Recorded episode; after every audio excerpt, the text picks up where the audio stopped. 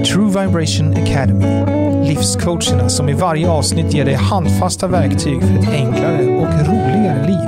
Det är Afzo, läkaren som kastade ut fass och bejakade sin inre hippie. Oscar, rockmusikern som blev frälst. Och Emma, författaren som gick in i väggen och ut i en annan dimension. Vår övertygelse är att allt annat än kärlek är lögn. Hej, idag poddar vi återigen från skärgården. Och det är jag och Oscar som sitter framför mickarna, och idag tänkte vi prata om dåligt samvete och hur det är en av de mest lågvibrerande känslor som man kan känna. Mm. um, Oskar, vill du berätta hur det påverkar oss att gå till dåligt samvete?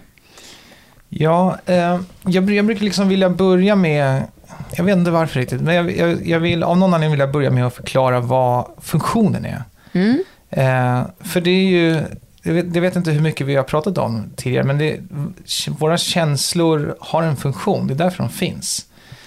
Eh, och de, de är liksom till för att skydda oss eh, ifrån någonting.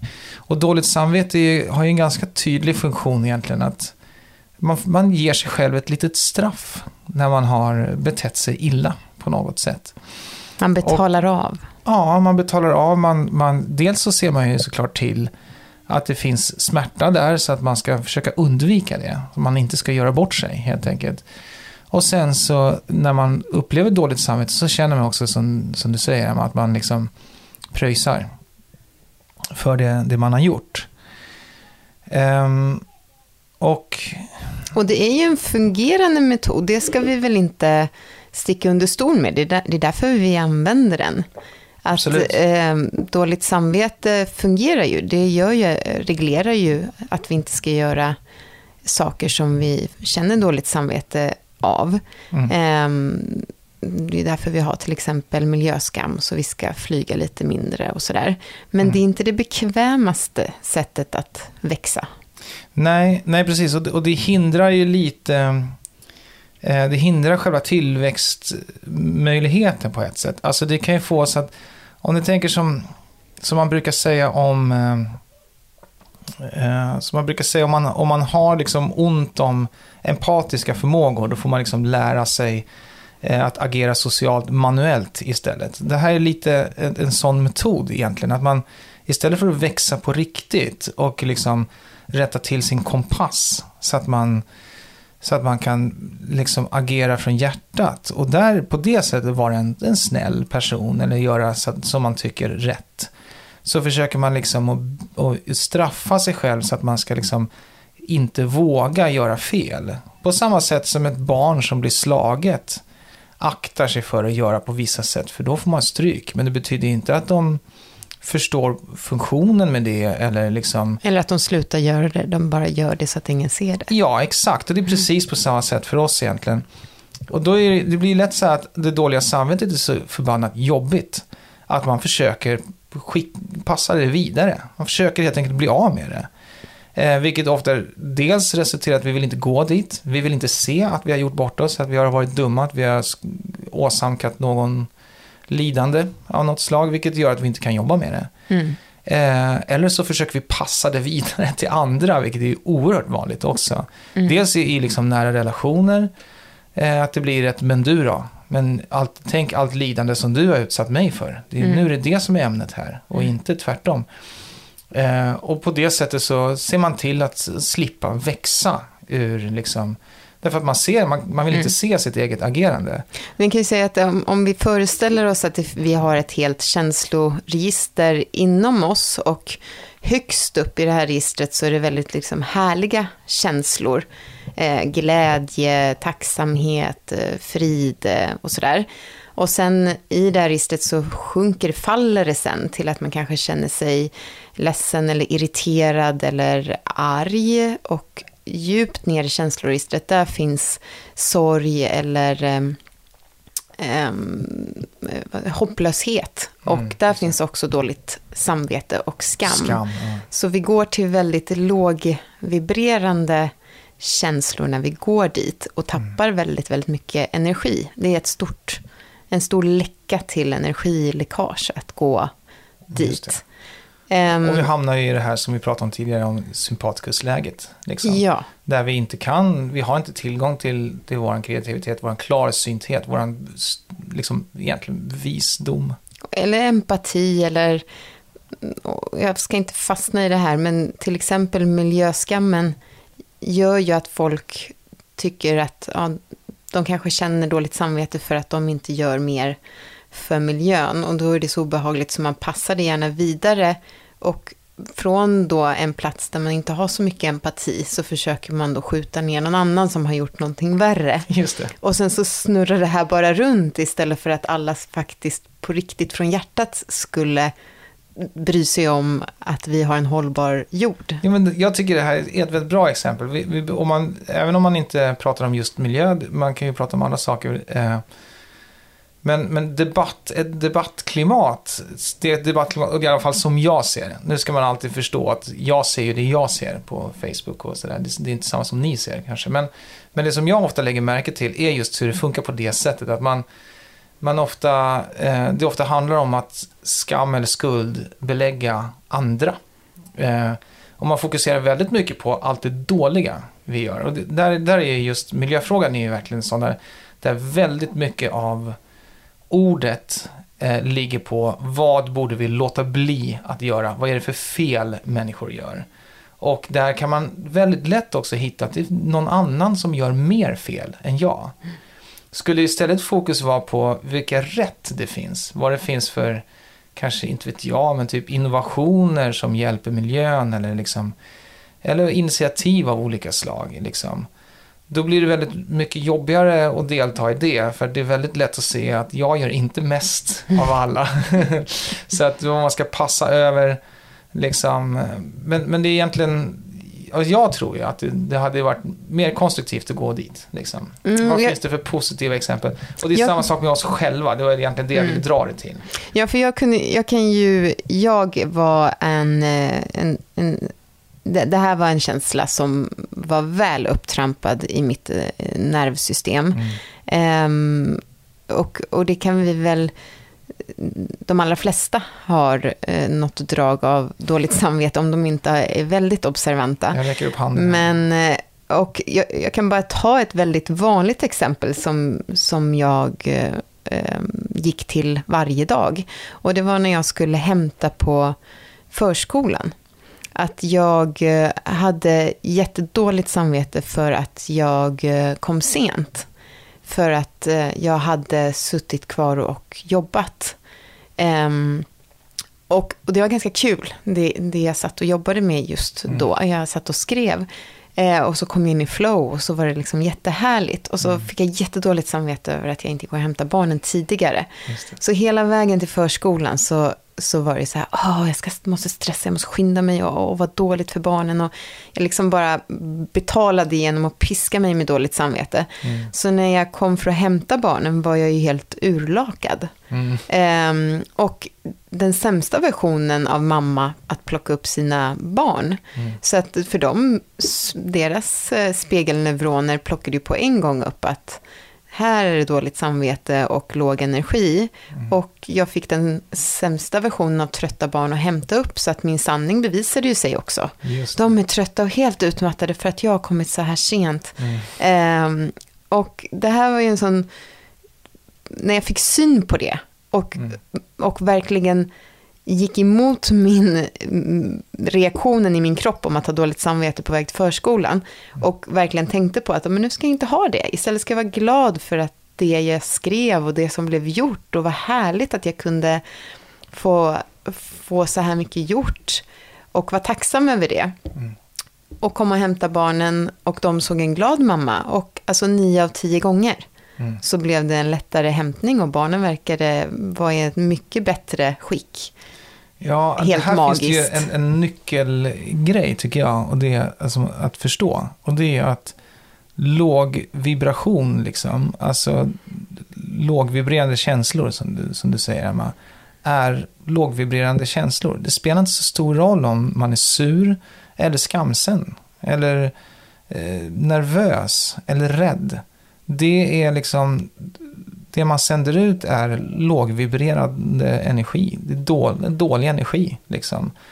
Så att även om du tycker att liksom, så dina barn, ja, de plockar upp det, och även personalen på förskolan och även liksom för, ja, men alla hemma och liksom, och det är inte som att de, bara för att du har dåligt samvete och det handlar bara om dig, så betyder inte det att du skonar din omvärld från din dåliga energi. Nej, de och det är därför det är så, så icke-fungerande att tro att man då betalar av med dåligt samvete i en familj till exempel. Ja, istället så får alla betala. Istället får alla betala av att den totala energinivån sjunker. Men vi, vi brukar ju dra ett, ett exempel för våra klienter av hur dåligt samvete kan till slut bli liksom ett helt system i, i en familj eller på en arbetsplats eller i ett helt samhälle. Mm. Och det är när man eh, just betalar av med dåligt samvete och att man skickar vidare eh, den här känslan. Mm. Jag vet inte om du och jag skulle kunna köra ihop ett exempel. Ja, men det, det Oscar, du har fått vara på en spelning mm, och mm. har eh, himla kul i två dagar. Mm. Du har en massa fans som står och liksom applåderar och ja, liksom tycker att du ja. är världsbäst. Ja. Och så kommer du hem ja. till, en, till, en, till din familj och ni, mm. vi, vi låtsas nu att ni har ett system av dåligt samvete. Just det. Mm. Jo, men då, ja, då ser det ut så. Jag, jag kommer hem och jag har ju egentligen, alltså det var ju kul när jag stod på scen liksom, och det där, det var ju härligt. Men jag har ändå hela tiden känt i liksom energin hemma. Jag har hela tiden känt av. För det gör man väldigt, man är väldigt noga med att signalera att här ska det vara dåligt samvete. Här är den valutan. Det här kostar så här mycket dåligt samvete. Så jag vet att redan från början innan jag åkte att det här kommer kosta mig dåligt samvete. Att jag åkte iväg lite för länge nu. Så därför har jag, jag har liksom, jag har haft kul, men det har också kostat mig väldigt mycket extra energi att ha dåligt samvete. Jag har faktiskt så, inte alls sovit så bra som jag skulle, och jag har liksom haft en inre konflikt hela tiden. Nu har jag för kul, nu njuter jag medan min stackars familj där hemma lider. Eh, ja, och sen kommer jag hem och, eh, och då gäller det också för den andra parten som vet mycket väl att det här är valutan, att fortsätta signalera att nu ska du ha dåligt samvete. Så att du ligger på minus och jag ligger på plus. Um, så då, då, då får jag liksom på en gång, antar jag, höra då att, att ja, det har varit jobbigt och eh, grabben har haft många utbrott här och det blev väldigt struligt. Och vi har verkligen nätt och jämnt hankat oss fram medan du var borta. Och då har ju, när man då har ett sånt här system, så har ju inte du tankat på när du var borta. Nej. För att det, det ska man ju inte göra, utan så fort man kommer högt i energi mm. så slår, slår dåligt samvete spärren på. Att här uppe kan jag faktiskt inte vara utan att det är någon annan som får betala. Just det. Så att istället för att komma hem fulltankad, full med energi och liksom ta upp sitt barn i armen och liksom hugga tag i dammsugaren och köttbullarna eh, så, så kommer du säkert hem och också talar om väldigt noga att du har haft dåligt samvete. Och det, det har inte varit så himla kul ja, att stå på det. Scenen. Det var ganska jobbigt ja, och hög jag, volym och skrikigt. Och jag huvudvärk. Ja, det var, ja nej, men det var inte så bra. Det, antingen så, ja. Eller också så kämpar jag för att kompensera. Men det går inte. Jag, jag, kan liksom, jag försöker lura mig själv att jag har en massa energi. Mm. Så jag kommer hem och dammsuger samtidigt som jag lagar köttbullar och försöker leka med barnen liksom. Och det går jättedåligt. Köttbullarna blir brända och barnen blir ledsna. Det, det, jag, liksom, jag, jag kan inte lura min egen energi. Den är vad den är. Liksom. Mm. Och, och då kanske eh, då kanske den andra parten då som har varit hemma, eh, det får inte heller ha varit för kul. Alltså för att ja, risken då, det är ju att man kanske inte får gå och träna utan man, det måste ha varit lite jobbigt, ja. För att annars får man ju inte någon egen tid, för att i ett sånt här system så måste du vara lågt nere för att få göra ett uttag. Ja, det är lidandet som är värdet. Det är lidandet som är värdet, så att mm. det är bara om jag har lidit mycket som jag får göra ett uttag, men när jag gör ett uttag, om jag slår för högt i taket då, då måste jag ju betala med dåligt ja, samvete. Då så att träningen får inte heller vara för kul då. Nej. När den här andra går iväg, utan det måste ju ha varit jobb, och man ska helst ha sträckt sig ja. Eller slagit i tån, så att det är inte det... så stor risk i för sig om du försöker träna hemma, för att då kommer du att höra mig skrika på ungarna ja. Och liksom du kommer känna bränd, brända köttbullar. Så det kommer ju också sabotera din stund när jag kommer hem och du bara ah, äntligen. Du vet, och, och som man liksom särskilt nybörjarföräldrar, alltså med, med småbarn brukar beskriva man, när den ena kommer hem från jobbet och står den andra med barnet i tamburen liksom, och bara, åh, äntligen liksom, med den energin mm. liksom, och då ska de minsann slappna av. Och sen så, men de har fått hem en dåligt samvete förälder som inte alls kan ta hand om det där barnet på något bra sätt. Och det är särskilt roligt tycker jag med småbarn, för de känner det direkt och talar om det direkt. Och bara, bäh! Så bara, nähä, det blev ingen yoga idag. Typiskt. Och det, så att det här är ju, vi har ju hjälpt flera klienter och par att bryta såna här mönster. Mm. Och när man gör det så upptäcker man ju vilken energi man kan få. Mm. För att får man åka iväg på en spelning eller fisketur eller, och tanka på.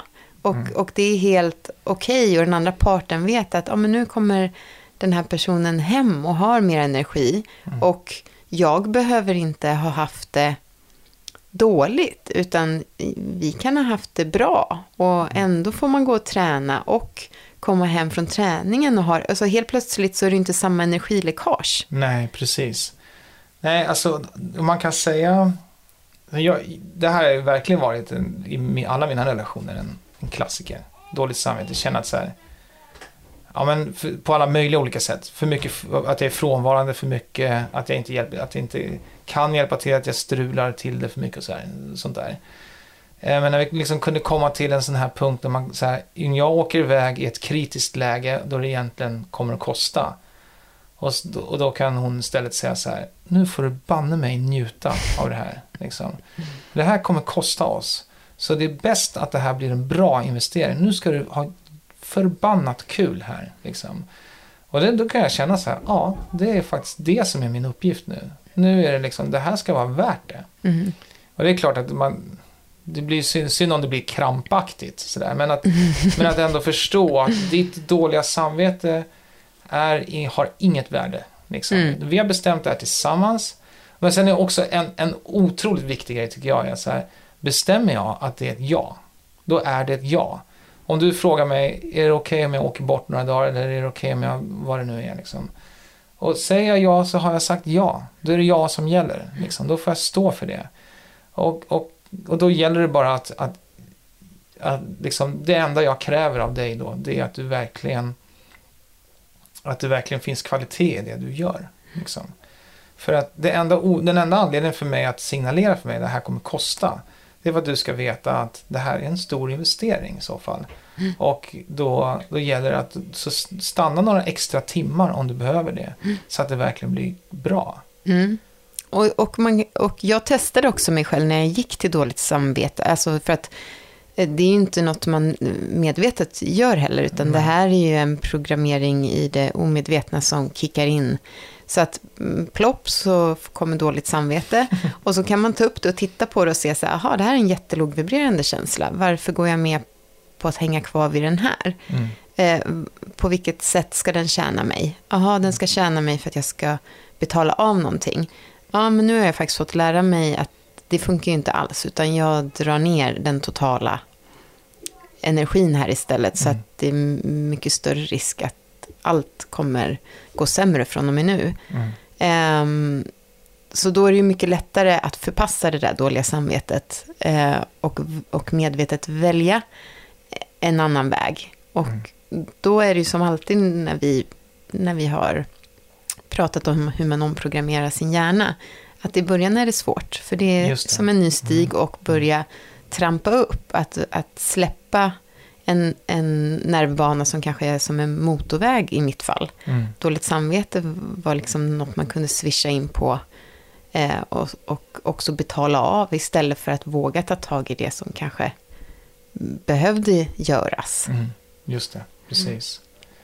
Mm. Ja, men, ja, men precis. Och det, det är ju, som du säger, det är väldigt ofta så att man inte riktigt vet om att man agerar på dåligt samvete. Att man... Eh,